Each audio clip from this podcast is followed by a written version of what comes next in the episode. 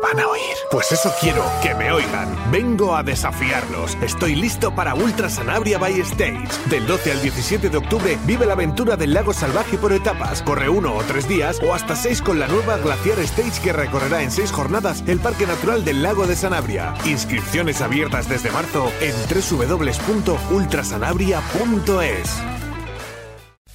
¿Eres de asfalto o de montaña? ¿Disfrutas con la velocidad o la aventura? Solo Runners es tu sitio. Ven a conocernos. Distribuidor oficial de Joca, Altra o Salomon S-Lab en Valladolid. Visítanos en la calle Recondo 31 o desde cualquier punto del planeta en www.solorunners.com. Y si quieres correr con nosotros, apúntate a nuestro club. Disfruta de tu pasión en el mejor ambiente y con los mejores profesionales. Solo Runners, tu meta, nuestro trabajo.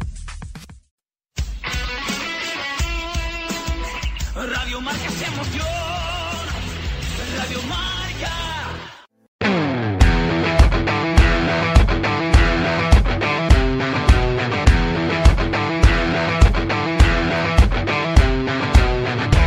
Loro non sanno di che parlo, vestiti sporchi fra di fango, giallo di siga fra le dita, io con la siga camminando. Scusami ma ci credo tanto che posso fare questo salto, e anche se la strada è in salita, per questo ora mi sto allenando. E buonasera signore e signori, fuori gli attori, vi conviene toccarvi i coglioni, vi conviene stare zitti e buoni, qui la gente è strana tipo spacciatori, troppe notti stavo chiuso fuori, mo li prendo a calci sti portoni, sguardo in alto tipo scalatori, quindi scusa. Seguimos con el tiempo de opinión, los que nos estáis viendo aquí en YouTube eh, a mi izquierda está Juan Carlos Granado. ¿Qué tal? Muy buenas, Juan Carlos. Hola, muy buenas tardes. ¿Qué tal la semana? No sé qué decirte. Eh, A nivel deportivo, 10K, ¿no? Estuvisteis en Simancas, corriendo. ah, bueno, sí. eh, yo corrí la de 5. Bueno, corrí, salí a la de 5. Saliste, bueno. Sí. Bueno, pues la, la verdad es que bien, muy buen ambiente. Un poco lío con los tiempos que, pues, lo Uf, qué, pero, qué- pero tan, tan complicado esto de lo de los tiempos. Es que vengo también de otra carrera en la de Arribes Ocultos que le pasa lo mismo con las No soy clasificaciones. consciente porque a mí no me preocupa mucho, pero entiendo que a los que estuvieran jugándose ahí los puestos, si había algún error con los tiempos, pues hombre, le- les, preocupará.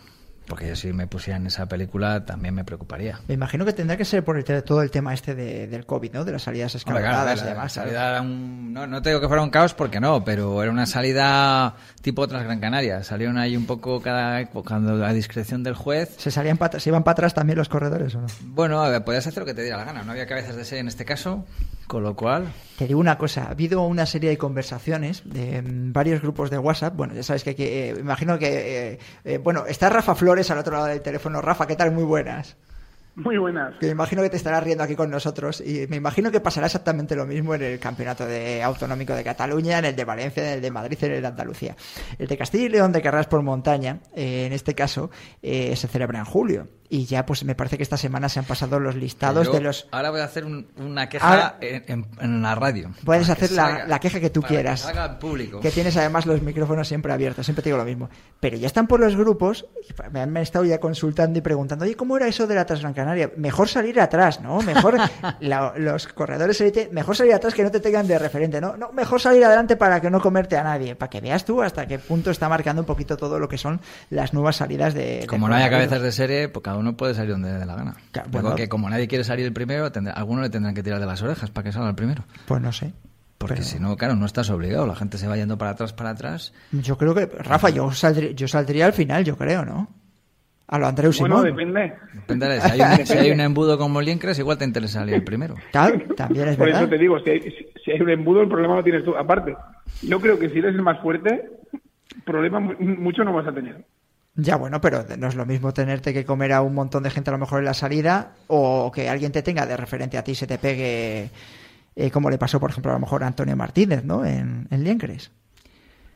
Bueno, es que Liencres también es un poco dudoso, ¿eh? porque es que allí con el Tolío y toda la historia esta, yo creo que allí tener referencias tenías que ser fuerte, porque el ejemplo más claro fue Jan, que salió toda mecha y ya tomó por saco. O sea, Jan hizo su carrera y sí que es verdad que el, el tercero, cuarto y quinto sí que fue un poco más más estrategia, ¿no? Pero yo creo que tanto Jan como Alex Carrillo cogieron la directa, llegaron primeros al Tolío y, y a meta primero.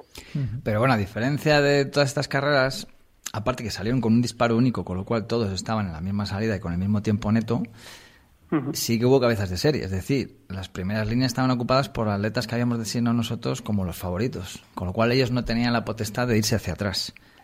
O sea, aquí era. Sí, bueno, que no, aquí, fue tú co- aquí, que no era como, que no era como la Canaria. sí. Exactamente. Y en este caso, pues fue un campeonato mucho más limpio. De hecho, los corredores te lo decían al final, joder, por fin hemos competido unos contra otros, no tenemos que estar Sí, que es verdad. atrás". Es verdad, sí, sí, sí. Entonces, fue- bueno, si no sé cómo.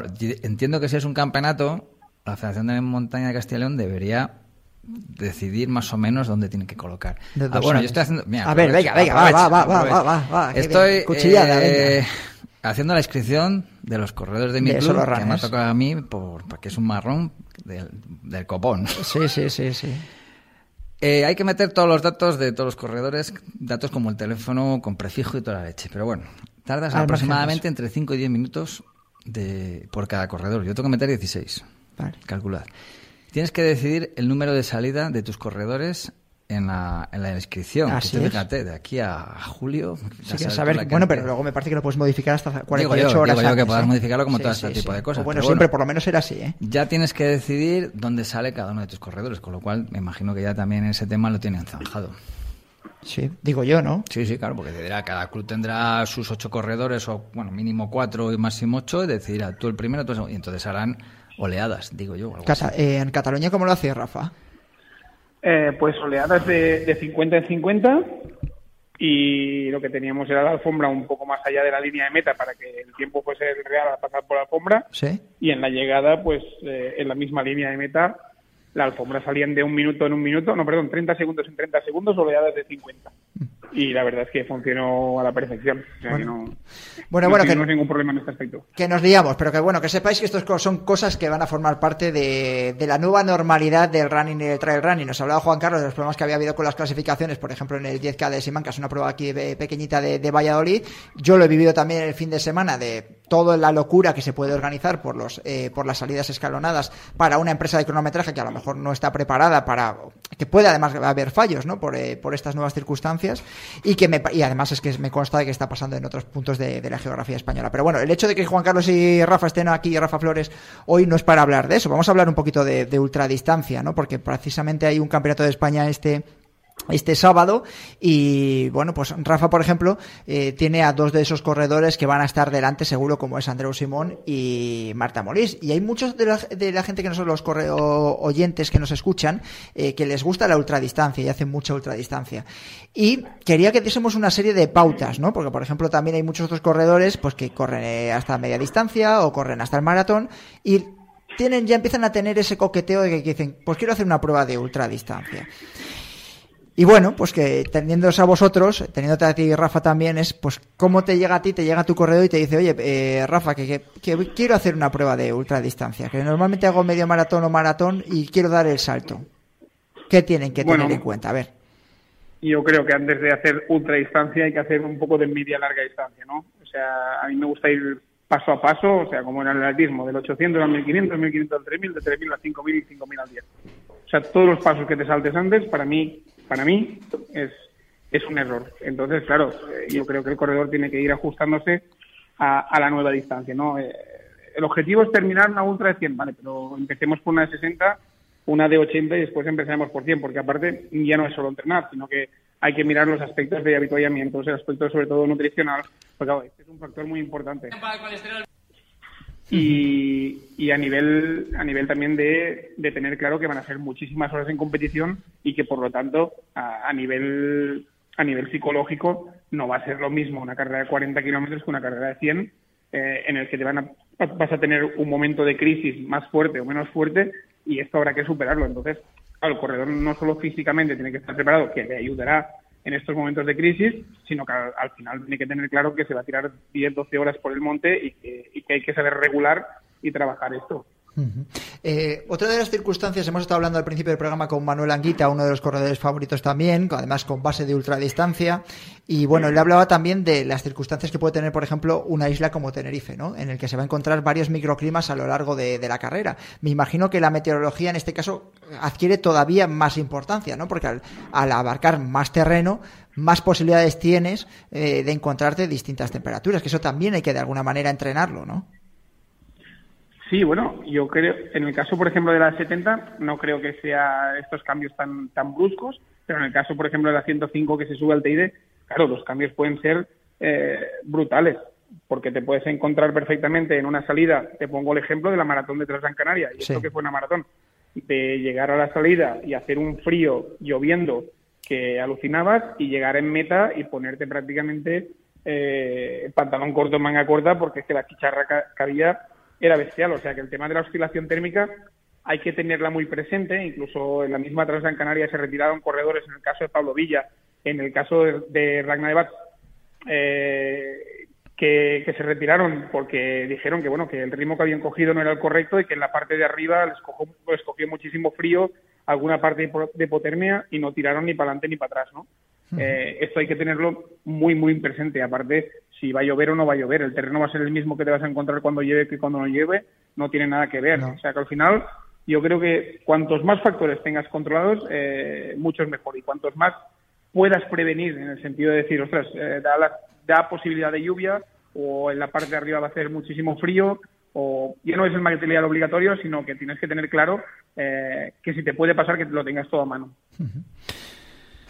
Juan Carlos, sí, al, al margen del clinic que nos está dando Rafa, que Sí, imagino- Rafa tiene muy controlado todos estos aspectos que rodean una competición de estas características y de ahí que al final casi casi son los que dan el resultado final de una, de una competición de estas características. Claro, yo me voy un poco más a, las- a la parte del entrenamiento, que a mí siempre me da la sensación de que casi todas las disciplinas del atletismo, cuando vas a estudiarlas, el entrenamiento dices, bueno, pues más o menos sé por dónde puedo andar, porque he hecho este entrenamiento y me da este resultado, este por arriba, este por abajo, el ritmo de competición. Ya en maratón todo esto se complica. En una maratón de asfalto, es decir, nadie hace los deberes de 42 kilómetros previo a una competición y se imagina que puede hacer una, en, la- en el, en el test, en el final. Te lo puedes imaginar, pero siempre tienes una duda. Es como que no llegas al examen con todos los, de- con todos los de folios estudiados. Te queda ahí siempre algo, como algo de decir, y, y esto se me puede escapar y a ver qué pasa en la competición. No lo tienes bien estudiado. Claro, si eso lo trasladamos ahora a una ultradistancia, sea a partir de 40 como se supone que es denominado tipo ultradistancia, pero vamos, que nos vamos a la mayoría de los que están en 100, ciento y pico kilómetros, ya la cantidad de factores eh, indeterminados son bestiales. Entonces casi te tienes que ir más a los trucos estos, como los que habla Rafa, de nutrición, de, de- de- de climatología, de logística, eh, de, de conocerte, más psicológicos, casi que a la pura teoría del entrenamiento, porque al fin y al cabo, ¿qué vas a hacer? No te vas a poner a entrenar durante 15, 20 horas seguidas más que alguna vez como algo excepcional o los truquitos estos que hace la gente de salir de noche después de haber trabajado todo el día para entrenar en fatiga y con sueño. Bueno, todo ese tipo de cosas que te vas enterando sobre la mecha de lo que hace la gente, pero realmente no hay nada fundamentado con evidencia científica, con lo cual te tienes que fiar un poco de lo que de lo que vas escuchando por ahí, lo que a algunos les funciona, que puede que luego a ti no, pero bueno, tienes que ir probando ese error porque realmente en cuanto a teoría del entrenamiento hay varias, eh, digamos, diga- varios estancos fisiológicos que tú puedes trabajar, pero a partir de las cuatro horas que se considera larga distancia, hay ya que tienes que trabajar siempre en la misma en la misma zona metabólica, con lo cual pff, estás trabajando en una zona metabólica 1, 2, igual tocas en algún momento el 3, pero vamos, trabajas con muy pocas herramientas. Por ejemplo, en el medio fondo te toca trabajar con toda la con todas las eh, zonas metabólicas, desde la 1 hasta la 7. Y en la altura larga distancia estás con una, dos y rayando de vez en cuando a la 3, con lo cual es un entrenamiento monótono, entre comillas, Sí, y sí, difícil, difícil de sacarle tanto partido. Vamos, no sé qué opina Rafa, que tiene más experiencia. Espérate, porque antes de que continuar, que está muy interesante y siempre me, me molesta mucho eh, interrumpiros, pero no sé quién está al otro lado de- del teléfono, porque me han dicho que hay una llamada. ¿Quién es el que está en el otro lado del teléfono? Hola, hola. Oye, oye, no, no me habréis utilizado el asiento, ¿no? Es- no, tu asiento no está ocupado ahora mismo. Ah, digo, porque después de dos semanas, digo, lo mismo me habéis buscado sustituto o algo. Pues no, aquí está vacío. Si quieres te vuelvo a poner la música de la lista de Sidler ahí como, como abandonado, que tanto te gustó. Bueno, Diego Rodríguez, Planeta Triatlón, ¿qué tal? Muy buenas. Pues mira, aquí haciendo el camino de Santiago. Sí, bueno, sí. Me- En penitencia de tu gran triatlón, ¿no? Pues, va- Vaya, no, me- no me, no me tires de la lengua, Juan Carlos. Vaya, Pero, escucha, pero vaya liada. escúchame, si te están hablando aquí de ya de largas distancias y demás, a lo mejor les podía apuntar algo también, tú. Bueno, pues eh, la verdad le estaba escuchando lo de uno y dos eh, de ahí de, de ir chino-chano en un larga distancia. Yo el otro día reconozco que iba chino-chano. Yo creo que nadie en un larga distancia va mucho más allá de lo que sería una zona 3. No, no me lo imagino. A lo mejor en los últimos 15 kilómetros, el otro día Gustavo Rodríguez, que, que había sido campeón de España de larga distancia, decía que en un Ironman lo importante son los últimos 15 kilómetros. Eh, a lo mejor ahí es donde los, los pros tienen que aprotar. Los populares, vamos, con que vayamos toda la prueba, los 226 kilómetros o el ultra trail o lo que sea, en zona 2 más que de sobra. Eso y que no se rompa nada. Eso te iba a decir, ¿qué ha pasado? A ver, porque me llega un mensaje el otro día de Diego Rodríguez, no sabía que iba a entrar hoy tampoco, pero bueno, eh, Diego Rodríguez y me dice que ha roto el, el cuadro de la bicicleta. De la No, nueva. no, en- no, no, en absoluto. No, hombre, ¿quién, Ah. quién te ha dicho eso? Ah, no sé, yo Ra- todavía...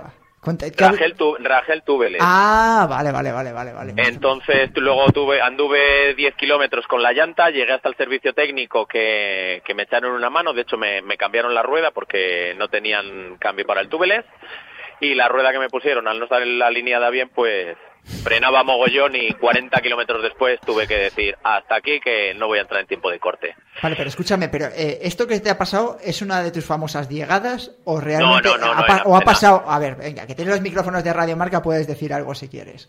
Hmm. Sí, sí, A ver, puedes, puedes, ah, puedes. El, el otro día, el, bueno, lo que era el Campeonato de España de, de larga distancia, circuito espectacular, súper guapo por, por las costas de Girona y la zona interior de Girona, sin nada que desmerecer a, grandes pruebas que hay a, nivel europeo, pero había determinados eh, espacios o, o recorridos de, intersección entre carreteras que eran terrenos muy malos, muy malos. De hecho, ha habido, creo que eran veintitantos heridos eh, o cosas así. Me puedo equivocar ¿eh? puedo estar metiendo la pata. Pero, pero circuito muy técnico y, y había que tener mucho cuidado y en una de estas pues reventé la rueda. Cosas que pasan. Vale, vale, vale, vale. Pues Hombre, la, ter- la tercera clasificada, Ilet Farriol, llegó fina, fina a meta. Cuando dices fina fina, ¿qué quieres decir, Rafa? No, no, porque llegó herida que parecía... Sí, que Sí, ha habido la guerra. y mm, Víctor Arroyo, que fue campeón de España en, en chicos, también se cayó, se logró recuperar, eh, Ángel Salamanca se rompió la clavícula, en Ecollano se, se quejó de que tenía las lumbares del revés, de, de ir acoplado con tanto bote.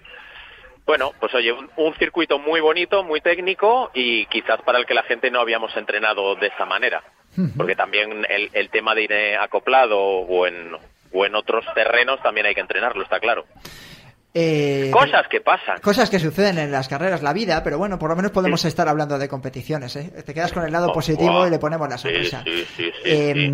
Diego, una cosilla, ¿cuándo tenéis el... es la próxima semana, ¿no? El, el campus. Ca- Correcto, mañana sábado empieza. Vale, perfecto. Así que Pues a nada, ya el, el viernes que viene eh, me llamáis desde allí y os daré envidia de nada, aquí estoy en Gran Canaria disfrutando de la isla y esas cosas. Bueno, hoy hemos estado hablando con los de Tenerife, así de a gusto, pero bueno, a ver si le cogemos- a ver si alguno podemos descansar también. Bueno, Ah. Pues bien. Y ya doy, doy mi palabrita de que a la semana siguiente me tenéis ahí sentado. Bueno, a ver si tenemos el estudio aún. Ya veremos a ver. Eh, Madre, madre. A lo mejor nos vamos a otro lado. Diego Rodríguez, gracias por haber estado un viernes más. Ala, disfruta. Pásalo bien el Campo Venga, Santiago. hablamos. Un abrazo a todos. hasta luego. Chao. Eh, continuamos. ¿Qué cosas le pasan siempre a, a Diego? mucho eh? juego, Diego, Da, como que da juego. Va a una competición y sabes cómo va a empezar, pero no sabes cómo va a terminar eso. ¿eh? Es Lo más, que sabes es que va a haber crónica. Crónica va a haber seguro y que va, y que va a haber que verla. Eh, Rafa, bueno, estaba hablando de los temas metabólicos, eh, Juan Carlos, de la zona 1 y 2. Eh, no sé si algo quieres más eh, añadir. Al margen, de que te Bueno, voy a no. además, al margen que te voy a preguntar ahora un poco por el tema de los favoritos para de cara a mañana. Yo creo que lo, que lo que decía tanto Juan Carlos como, como él no es eh, en zona 2 prácticamente tirando de grasas hasta la carrera. Al final lo que vas a trabajar es, es tener un ritmo crucero lo más alto posible eh, en este tipo de zonas.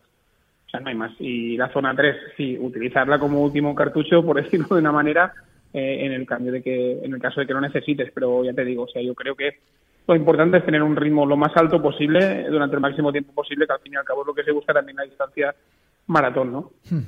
Eh, una os- cosa que le quería preguntar yo a Rafa. Bien, bien, sí bien, que hemos detectado, yo creo que se ha notado una tendencia muy importante en el cambio de intensidad de los corredores de ultra, que antes casi se conformaban con andar y trotar en las zonas más favorables, y ahora el ritmo medio de los, de los que van adelante, por supuesto, ha aumentado de una forma bestial en los últimos años, ¿no? Sí, sí, bueno, ha aumentado todo, o sea, desde el ritmo, desde las transiciones, que las antiguas transiciones era llegar, estar tranquilo, comer, aunque perdieras dos, tres minutos, tal. Ahora mismo las transiciones son prácticamente de pit stop, o sea, es Sí, coger, eh. cargar, 20 segundos máximo 30 y tirar millas. Y el ritmo es lo que tú dices, o sea, el ritmo empieza a ser, empieza a ser bastante frenético. Pero es que yo creo que esto ha pasado en todas, en todas las disciplinas, ¿eh? porque ahora estaba hablando el, el compañero en el mundo del triatlón, y claro, el triatlón a, a nivel, a nivel distancia Ironman, para que nos entendamos, joder, es que los ritmos prácticamente son ritmos de gente que los tendría eh, haciendo disciplinas sueltas, Ya, ya, ya. prácticamente. Bueno, ya sabes que Y al final, sí. lo que hemos- yo lo que, lo que he pensado siempre, ¿no? Al final, en todas las carreras siempre va a ganar el más rápido, aquel que invierte menos tiempo en la misma distancia. Sí, bueno. Te iba a decir, te has quedado calvo con esa, con esa reflexión. Sí, pero Bueno, no me de he la- quedado habla de calvo, pero- rapidez, hay que ser rápido. Claro, ya, bueno, sí, rápido, sí. Te voy a pre- y te- eh, Rafa, te voy a preguntar, y el tema, por ejemplo, de, de, de Andreu eh, o, de, o de Marta, es decir, ¿cómo pueden plantear una carrera como la de mañana? Es decir, tampoco nos desveles lo que pueden ser eh, su táctica para lo que va a ser la Tenerife Blue Trail, eh, pero que es lo mismo, ¿no? Intentar pues rascarle todo lo que puedan al, al cronómetro, como, lo- como estás contando. Bueno, yo creo que al final, si Andreu se ve bien y se encuentra bien, va a hacer su carrera y, y supongo que la parte final va a ser la decisiva para todos. Y en el caso de Marta Mois, lo tengo clarísimo que tiene que hacer su carrera desde el minuto uno eh, y bueno, la que quiera entrar en el juego que entre y la que no quiera entrar, pues igual nos toca entrar a nosotros. Pero ya te digo que en esta larga distancia el propio corredor es el que se conoce, eh, sabe dónde tiene que actuar o no actuar. Puede haber una parte táctica o estratégica, pero es que, claro, esto es su- supuestamente siempre eh, la teoría, porque, claro, como te aparezca alguien en el kilómetro 10 que te la líe o te aparezca alguien en el 20 que, que te cambie todos los pronósticos, hay que tener claro que el, que el chip hay que modificarlo durante la carrera. Yo creo que al final, eh, en la ultradistancia, el que mejor se conoce es el corredor y que cada uno al final tiene que hacer su carrera, porque es que tampoco no es eh, a ritmo de meeting o, tienes que seguir a alguien. Eh, sabes que vas a seguir a alguien si tú eres el más rápido y los últimos kilómetros le puedes eh, meter un cambio, pero claro, es que los últimos kilómetros de 70, 80 kilómetros prácticamente las piernas para todos son iguales. O sea que al final eh, yo creo que ellos van a hacer su carrera y a disfrutar de esto, no hay más.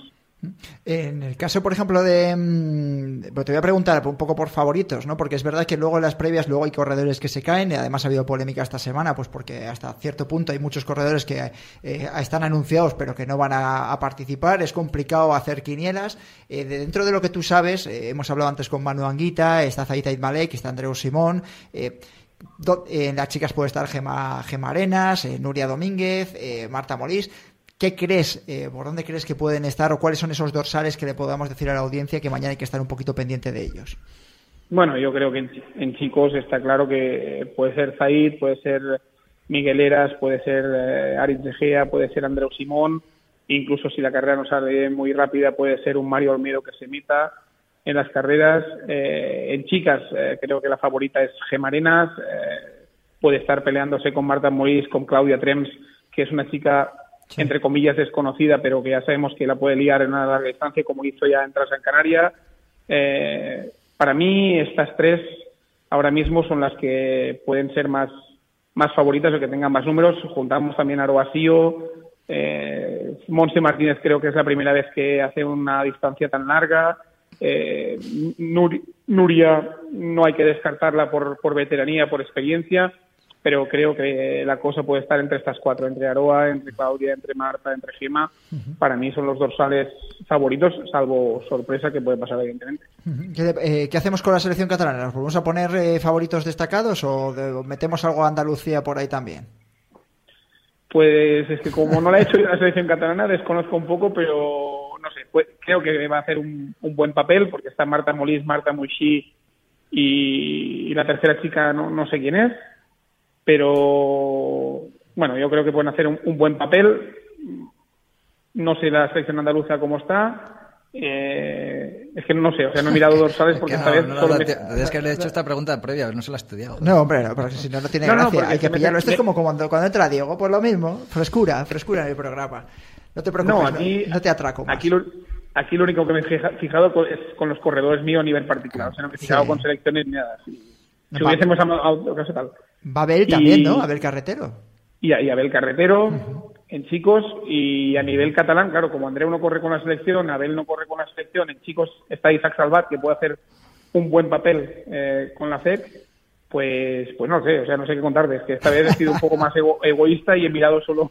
solo un poco más a tus, a, a, tus corredores, pero está claro que, por ejemplo, Andreu Simón o Marta Molís pues van a estar muy arriba. Eso es lo que hemos hablado también al principio.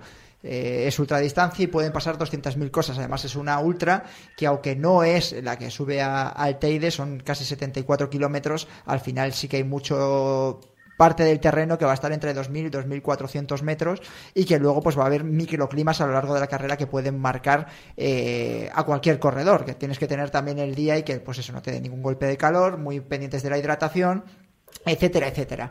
Eh, os voy a preguntar antes de despediros. Ha salido esta semana, eh, la semana pasada estuvimos hablando, con Rafa no, pero con Juan Carlos aquí sí lo estuvimos hablando, del tema de la catástrofe de, China, ¿no? De los 21 corredores chinos muertos en este ultramaratón. Y ahora mismo el país chino ha tomado la decisión directamente de que ya no hay más carreras ultras. Se acabó. No hay término medio. No hay término medio, claro, eso es lo que decía. no ha llegado más noticias. La, noticia después de esta semana ha sido que salió, eh, creo que ha sido la primera hora del jueves, es se acabaron los ultramaratones en China. Han dicho, muerto el, ¿cómo es? Eh, muerto el perro, se acabó la radio. Se acabó la radio. sí, sí, literal. Eh, no sé cómo interpretarlo. Es verdad que no me ha dado tiempo a echar el ojo del enlace que nos has mandado. Eh, entiendo que, bueno, han visto la, problemática que se plantea cuando genera, cuando se celebra un tipo de estas competiciones. Igual no confían en sus propios organizadores, como hablaban la semana pasada aquí nuestros contertulios, que conocen más el contexto. Y bueno, pues no sé si es la solución. También puede ser un borrón y cuenta nueva. Es decir, vamos a empezar a hacer las cosas bien. No, a ver, yo es que ya antes hablabas de lo chino como algo despectivo, pero es que ahora reconozco que los chinos empiezan a hacer las cosas bastante bien en general, en la mayoría de los aspectos de la vida. Con lo cual ya en ese término peyorativo de lo chino baja calidad no lo considero así. Entonces, igual las autoridades han dicho, oye, esto de celebrar las competiciones de 100 kilómetros, así como que andas por casa y venga, le sueltas por ahí a correr, no, habrá que empezar a hacer las cosas bien Puede ser que sea esa la, lectura. O no, han dicho no queremos más muertos, no queremos más problemas. No queremos ser el centro de atención negativo mundial, se acabó el problema. Rafa, ¿tú cómo lo has visto todo? Porque bueno, a ti no te hemos pulsado la opinión. Ha dejado una reflexión bastante interesante Manu Anguita al principio del programa, como persona, como corredor de ultradistancia, además desde hace años, y que, incluso había compartido eh, terreno con Jian Lian, ¿no? Fallecido uno de los corredores élites chinos. ¿Qué te ha parecido todo esto? No sé cómo lo has visto desde el prisma de, entrenador, de que eh, te estás moviendo ya también un poco a nivel internacional, vas a viajar, vais a tener el Mundial de Tailandia. Yo no sé si os da hasta incluso algo de respeto. Bueno, o sea, la verdad es que no sé, yo, yo no sé si fue culpa de la organización, si culpar a alguien o no culpar, porque culpar es muy grave, pero no sé si había un plan B eh, porque claro, si uno de los fallecidos fue un, en teoría un especialista en, en, ultradistancia, que aparte ganó, me parece que tres ediciones de esta carrera, y, no, y no tener en cuenta la previsión meteorológica o tener un plan B, a lo mejor en cuanto al recorrido, o a lo mejor meter más material obligatorio, pero claro, esto es como aquel, ¿no? desde la barrera los toros todos son más fáciles y a toro pasado puedes decir lo que quieras. Y lo que decíamos vosotros, o sea, es que los chinos el término medio, el gris, no lo conocen, o es negro o es blanco. y, yo creo que esto va a ayudar a crear una reglamentación que en este caso va, a ser, me parece que si los chinos ya son estrictos de por sí, esto va a ser mucho más estrictos y cuando no lo vean claro no habrá ultra trail y cuando lo vean claro va a haber ultra trail. El problema aquí va a ser a nivel internacional cómo repercute esto en el rendimiento de toda esta gente. Y en circuitos. Eh, y a nivel circuitos. de chinos, cómo repercute en las otras competiciones si ellos en su país ya no pueden competir, ¿no? Porque sí que habrá corredores que se puedan el lujo de competir fuera, pero que no pueden competir en su país. Y China, que precisamente no es pequeño, pues a ver cómo repercute a nivel de rendimiento deportivo. Sí, de rendimiento, incluso de todos sabemos que los circuitos como UTMB, Ultratrail de Mont Blanc, Spartan, etcétera, etcétera, eh, habían visto la gallina de los huevos de oro eh, en Asia. De hecho, casi todas las promociones a nivel eh, turístico deportivo se están enfocando hacia, hacia Asia, ¿no? Y hacia, hacia Asia y Japón. Y en este caso, pues me imagino que afectará a todas las pruebas que empezaban a desarrollarse en China. Eh, porque vamos, una prohibición de, de, tipo gubernamental en China no te pienses que es tan fácil saltársela ahora a corto o medio plazo. Así que pues, durante unos años eso se paralizará, al igual que como bien apunta Rafa, también eh, la producción, entre comillas, de corredores chinos de élite a, nivel de ultradistancia. Eh, Juan Carlos Granado, gracias por haber estado un viernes más en Ingrávidos. Hasta el próximo viernes. Hasta el próximo viernes. Eh, Rafa, que te lo pases muy bien en Tenerife, ¿vale? Vale, gracias. A disfrutar mucho. Gracias por el clinic que nos has dado de ultradistancia. Vamos a escuchar la última pista de, de Trail.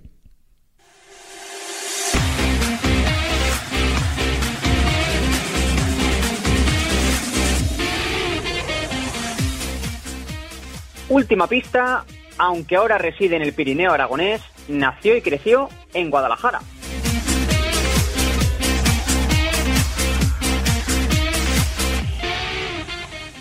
Bueno, yo creo que esta última pista del trail kit de Dani Sanabria aclara bastante quién es la corredora que se esconde detrás de las pistas de, esta semana.